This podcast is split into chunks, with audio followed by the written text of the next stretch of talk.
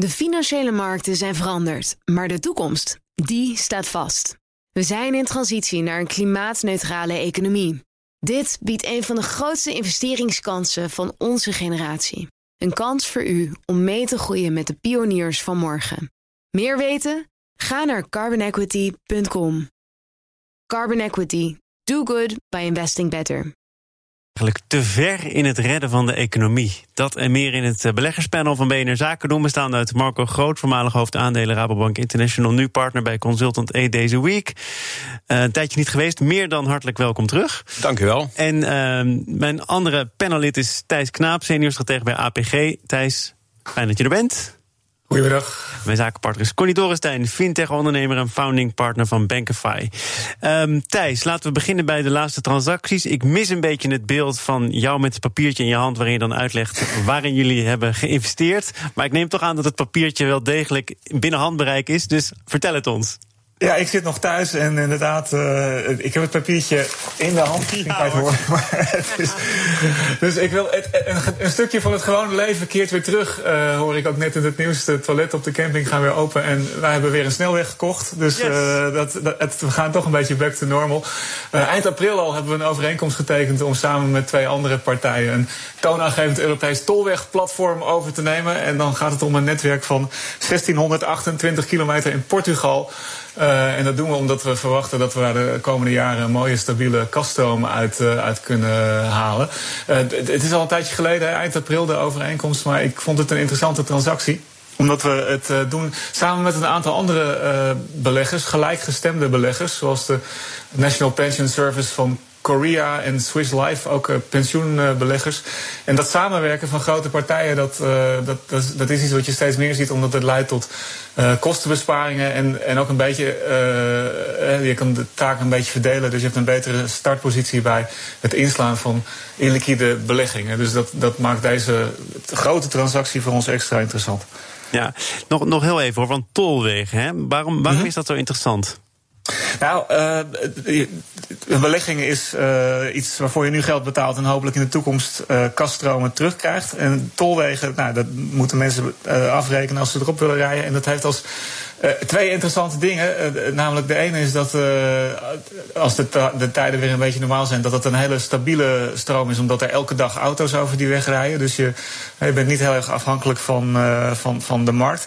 En tweede is dat het is een, het is een reële belegging. Dus als er onverhoopt inflatie uitbreekt, dan stijgen de prijzen van de tolweg. En dan ben je toch als belegger een beetje beschermd tegen dat soort risico's. Maar, maar dan ga je er dus wel vanuit dat het verkeer zoals we dat kenden op relatief korte termijn weer terugkeert. Dus alle verhalen over we blijven thuiswerken en de wereld gaat er heel anders uitzien. We gaan anders nadenken over reizen.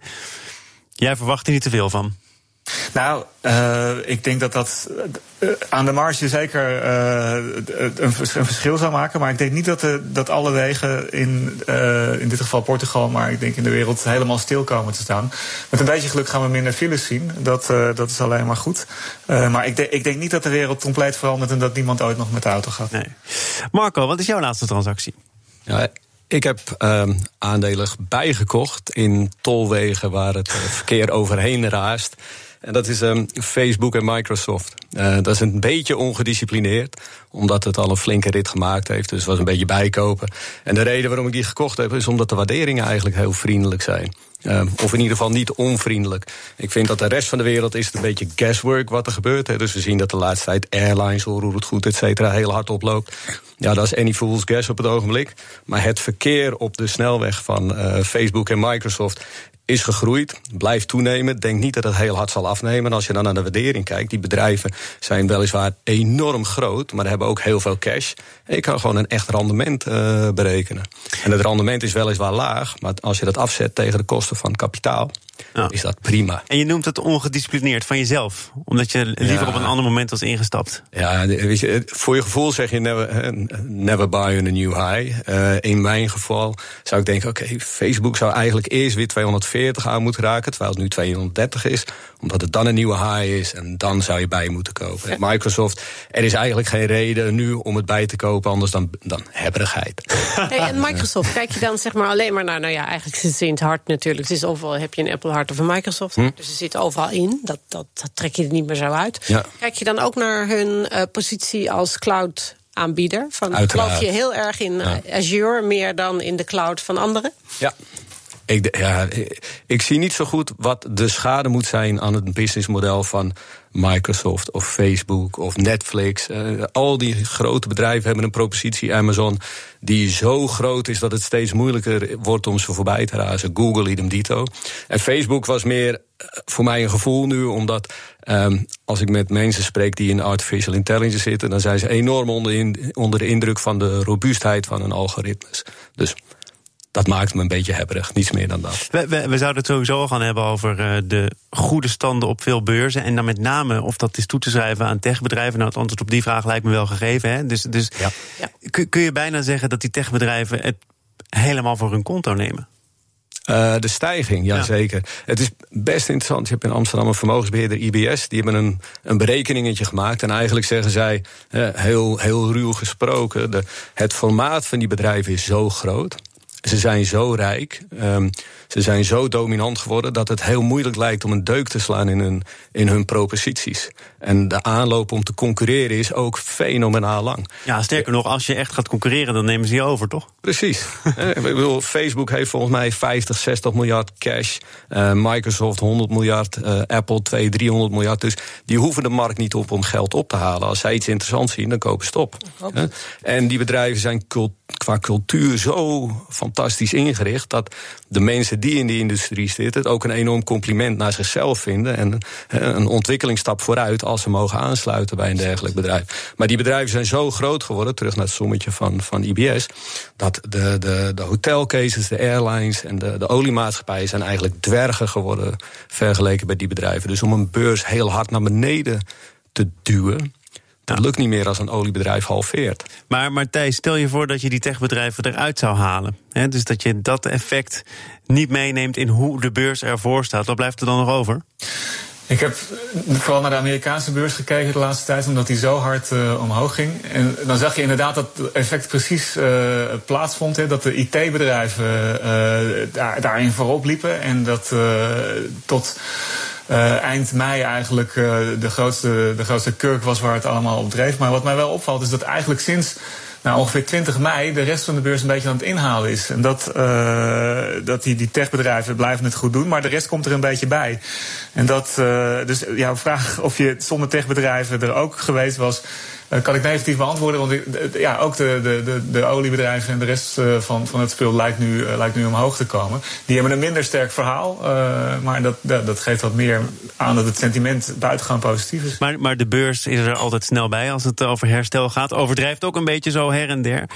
toch nog even de realiteit waar ik het heel vaak over moet of mag hebben. Want dat is het nog altijd. Maar over banken die het somber inzien. De Wereldbank vandaag nog. De ECB. De Nederlandse Bank.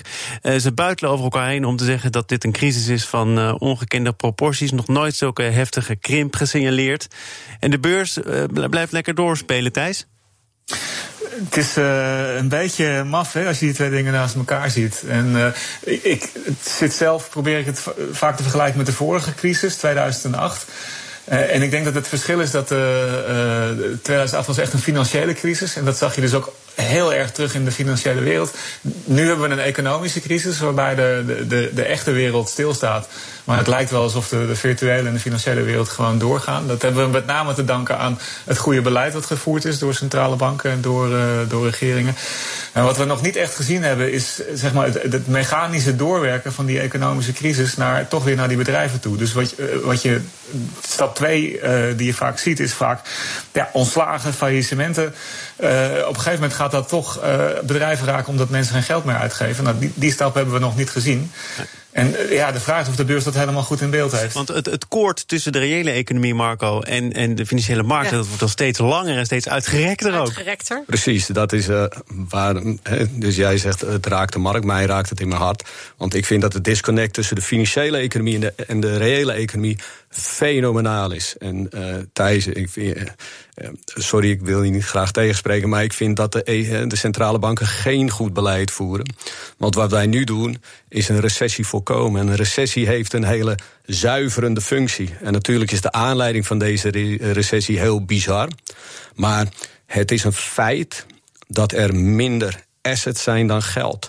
Dus op het moment dat, je, dat de kosten van je kapitaal aan die hiel zijn en er heel veel meer geld is dan assets, dan kan je een een oneindig hoge waardering aan die assets geven. En dat is waarom beurskoers oplopen en die disconnect heel groot is. Um, en, dat, ja, dat en waarom raakt het jou in het hart? Want het gaat hier vaak over de cijfertjes en of, of, koersen wel of niet omhoog gaan. Ik kom uit een ontzettend rood nest. Hè. Um, en dat, dat zit nog steeds een beetje in mijn hart gebakken. Uh, de, de disconnect tussen mensen die assets hebben en mensen waar we een paar weken of een paar maanden geleden zeiden, zeiden dit zijn de mensen in essentiële beroepen, en de verplegers, de mensen in de, in de supermarkt, et cetera. Die verdienen geld om een huur te betalen, om een eten te kopen, et cetera. En die zijn niet heel, heel, heel ruim in het bezit, zitten niet heel ruim in het bezit van assets. Terwijl de mensen die het heel goed hebben, heel veel assets hebben. Dus die asset price inflation is disproportioneel groot, waardoor het gat in de maatschappij ook heel groot wordt. Nog even naar de rol van de centrale banken, want daar zit dan tussen jullie de spanning. Um, Jij zegt eigenlijk, Marco, en dan mag jij reageren, Thijs. De, de ECB, mhm. andere centrale banken moeten een recessie accepteren. Moeten een cyclus ook een cyclus laten zijn. Of niet? Um, als ik eerst mag reageren. Ja, ja. Uh, um, de, de werking van een recessie is dat bedrijven die slecht gemanaged worden of rudimentair geworden zijn, verdwijnen. En op de as van, van die recessie ontstaat een nieuwe maatschappij. Met nieuwe waarderingen, nieuwe bedrijven die sneller groeien, et cetera. Op die manier nemen we afscheid van wat was en verwelkomen we wat moet zijn. Phoenix, um, ja. En in deze situatie laat je alles wat eigenlijk niet meer hoort te bestaan, laat je nog steeds bestaan. Met andere woorden, weet je, we blijven geld pompen in dingen die geen nut meer hebben. En iedere keer we maken we ons zorgen over, ontstaat er wel nieuwe werkgelegenheid, et cetera. Het blijkt dat de zelfredzaamheid van een maatschappij na een recessie heel groot is. Thijs Knaap, want jij bent voorstander van het beleid dat nu onder andere door de ECB wordt gevoerd. Waarom? Nou, ik denk dat. Ik ben het wel eens met Marco dat een recessie zuiverend werkt. Nee, maar er komt een maar. Hè. Dus uh, ik ben het wel eens dat een recessie zuiverend werkt. Maar ik vind wel, als je bedrijven nu eh, straft omdat ze heel veel last hebben van dit virus, wat niemand aan zag komen en wat hopelijk uh, in de toekomst onder controle gebracht wordt, dan kan je je afvragen of je niet te veel, uh, ja, zoals de Amerikanen zeggen, collateral damage gaat, gaat veroorzaken. Dus ik ben het op zich, als er een, een grote misstand in de economie is en er komt een recessie en de, en de, misstand wordt uitgewist, prima. Uh, maar je moet ook voorkomen dat er, dat er een, schok komt en dat er opeens allerlei tweede, derde orde effecten komen. Dat er banken over de kop gaan uh, omdat het financiële stelsel op slot gaat, omdat er opeens nergens meer geld voor is. Dus ik denk dat, ja, het is goed om vernieuwing te ondersteunen. maar ik vind dat je als centrale bank ook een verantwoordelijkheid hebt om, om een, een grotere crisis te voorkomen. Als, dat, als daar fundamenteel geen aanleiding voor is. En hè, dat virus is vervelend, maar die fundamentele aanleiding zag ik nog niet. Zaken doen. Praten er eh, zo meteen over door met eh, Marco Groot en Thijs Knaap en mijn zakenpartners Connie Dorenstein. En zometeen dat wil zeggen nu eigenlijk al. Want de ECB, eh, waar wij ons in dit programma toch vaak op richten, heeft ook gezegd dat opkoopprogramma, dat gaan we uitbreiden. Het komt nu neer op in totaal 1350 miljard. En dat terwijl het eerste pakket, dat eerste opkoopprogramma, 750 miljard, nog niet eens was opgebruikt. Het economenpanel had ik daar gisteren over het gast. En zij betwijfelen of nog een keer doen wat je al deed wel zo effectief is. Waarom uh, zou de ECB daar dan toch voor gekozen hebben, Thijs? Ja, de ECB uh, heeft officieel een inflatiedoelstelling. Nou, dan is het heel makkelijk. De inflatie die is uh, laag en die is alleen maar dalende op dit moment. Dus dan kan je zeggen, dan moet je meer doen. En ja, meer doen op dit moment heeft de vorm van uh, meer dingen nou, kopen. Ze hebben die inflatie volgens mij ook in een toelichting er een beetje bij gehaald... om in Karlsruhe geen mensen wakker te maken, toch? Precies. Ja, oké. Okay, maar Want goed, als dan... waren ze, daar, waren ze daar kritisch over of de ECB nog wel deed... wat nou werkelijk hun taak was. Nou, dat is waar. En maar eh, kijk, wat ik net ook zei, het laatste wat je wil is op dit moment een financiële crisis over de economische crisis heen afroepen. En het is natuurlijk ook praktisch zo dat als de ECB eh, stopt met het kopen van, van Italië bijvoorbeeld, dat, dat, dat je heel snel weer op het punt zit waar we in 2011, 12 ook zaten, dat er een soort Europese schuldencrisis overheen komt. Um, ja, dat is op dit moment ook heel onhandig. Want je, je zei het zelf al, de economische schok is al heel groot. Uh, dus ik, ik, vermoed dat dat er ook gedeeltelijk achter zit.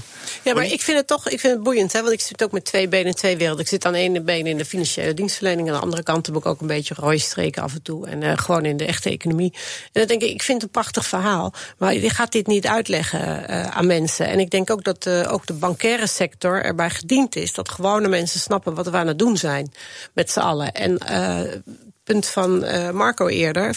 Bedrijven gaan soms kapot. Het is gewoon ook niet uit te leggen aan mensen dat wij maar schuldpapieren blijven kopen om Italië overeind te houden. Terwijl het huizenbezit daar hoger is, mensen meer privévermogen hebben. En dat helemaal vinden we geen probleem mee. Het probleem is dat de overheid niet functioneert, er geen belasting in. En dat natuurlijk is het dan lekker voor het systeem dat we allemaal zonder schokken naar bed gaan. Maar het is niet meer uit te leggen aan gewone mensen. Want uiteindelijk moeten de gewone midden, de middenmoot van de belastingbetalers, die gaan dit allemaal eh, op hun nek krijgen. En eh, de grote spelers en de mensen met hele goede adviseurs, die blijven buiten schot. En ik denk toch ook dat de ECB gebaat is bij wat draagvlak. Mm. En, en, is dit een vraag of een opmerking richting Thijs of Marco? Dat is een vraag. Nou, Thijs, je zit niet voor het eerst in, in, de geschiedenis van dit panel toch weer in de verdediging, terwijl je volgens mij helemaal geen aanval van plan was. Maar goed. Ja, nou laat ik vooropstellen dat als er iemand last heeft van de lage rente die deze ja. veroorzaakt, dan zijn wij het wel. Dus in die zin uh, snap ik je, uh, je problemen. Maar ik blijf er toch op hameren. Uh, ook de, ook het, het uitlokken van een financiële crisis op dit moment is buitengewoon gevaarlijk. En ja, dan kan je zeggen, je, je zou het allemaal moeten moeten zuiveren. Maar volgens mij is dit niet het moment daarvoor, uh, gegeven wat er allemaal op ons afkomt. Ja. Marco? Ja, nu ga ik je bijstaan, Thijs. Daar, oh, daar ben ik het helemaal mee eens. Ja, uh, en het op het moment dat, dat het schrikmoment er is, dan kan je niet anders dan panikeren en het enige doen wat goed is. Maar we zijn nu wel op een moment gekomen dat we een beetje, en dat is een heel moeilijk woord in deze tijd, hè, dis mogen discrimineren. En ik vind, of niet ik vind, het is een feit dat de ECB en de Fed er alles aan doen om de rente om en nabij de nul te houden. We hebben een iets ander beleid tussen de ECB en de Fed of iets andere statements.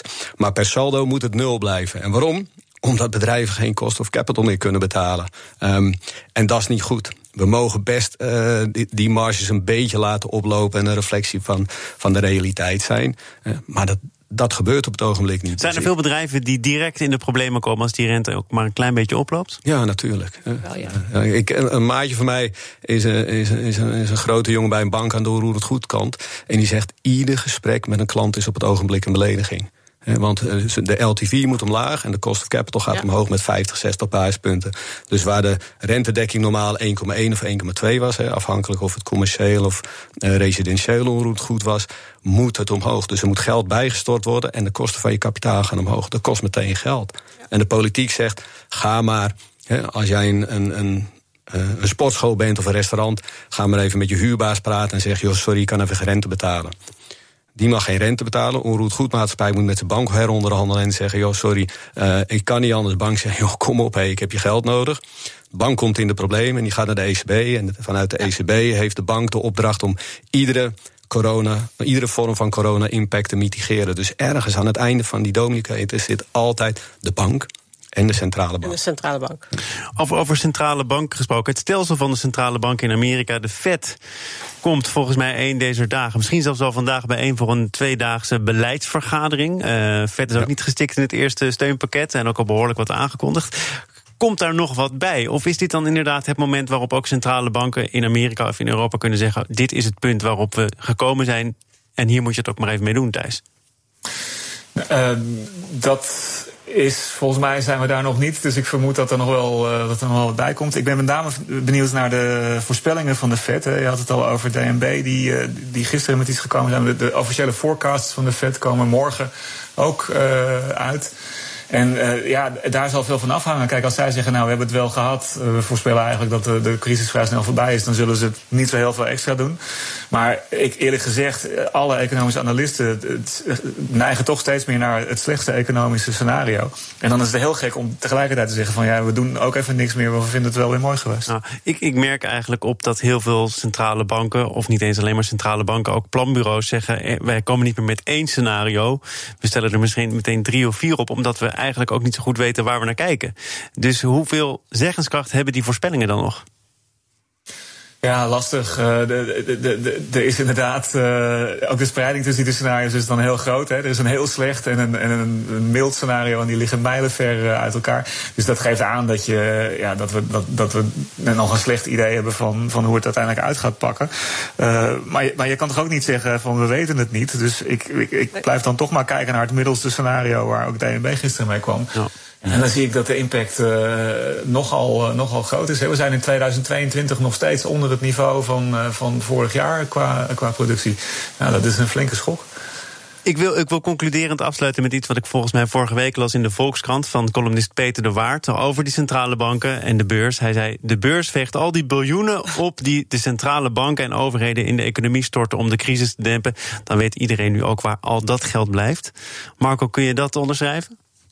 Ja, ik weet niet zo goed wat ik daarop moet zeggen. Kijk, uh, uh, um, er zijn ongeveer twintig elementen die je moet gebruiken om hier een goed antwoord op te geven.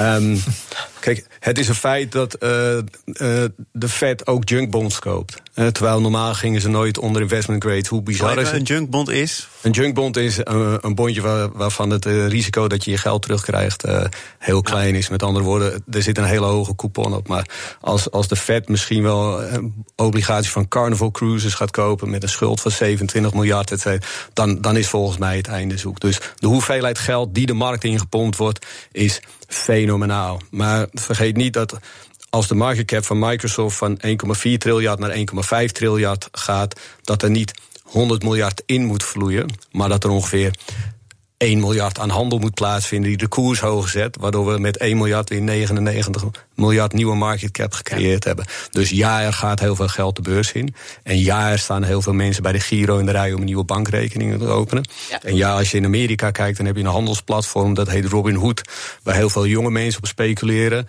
En de flow van, van luchtvaartaandelen is fenomenaal op dat platform.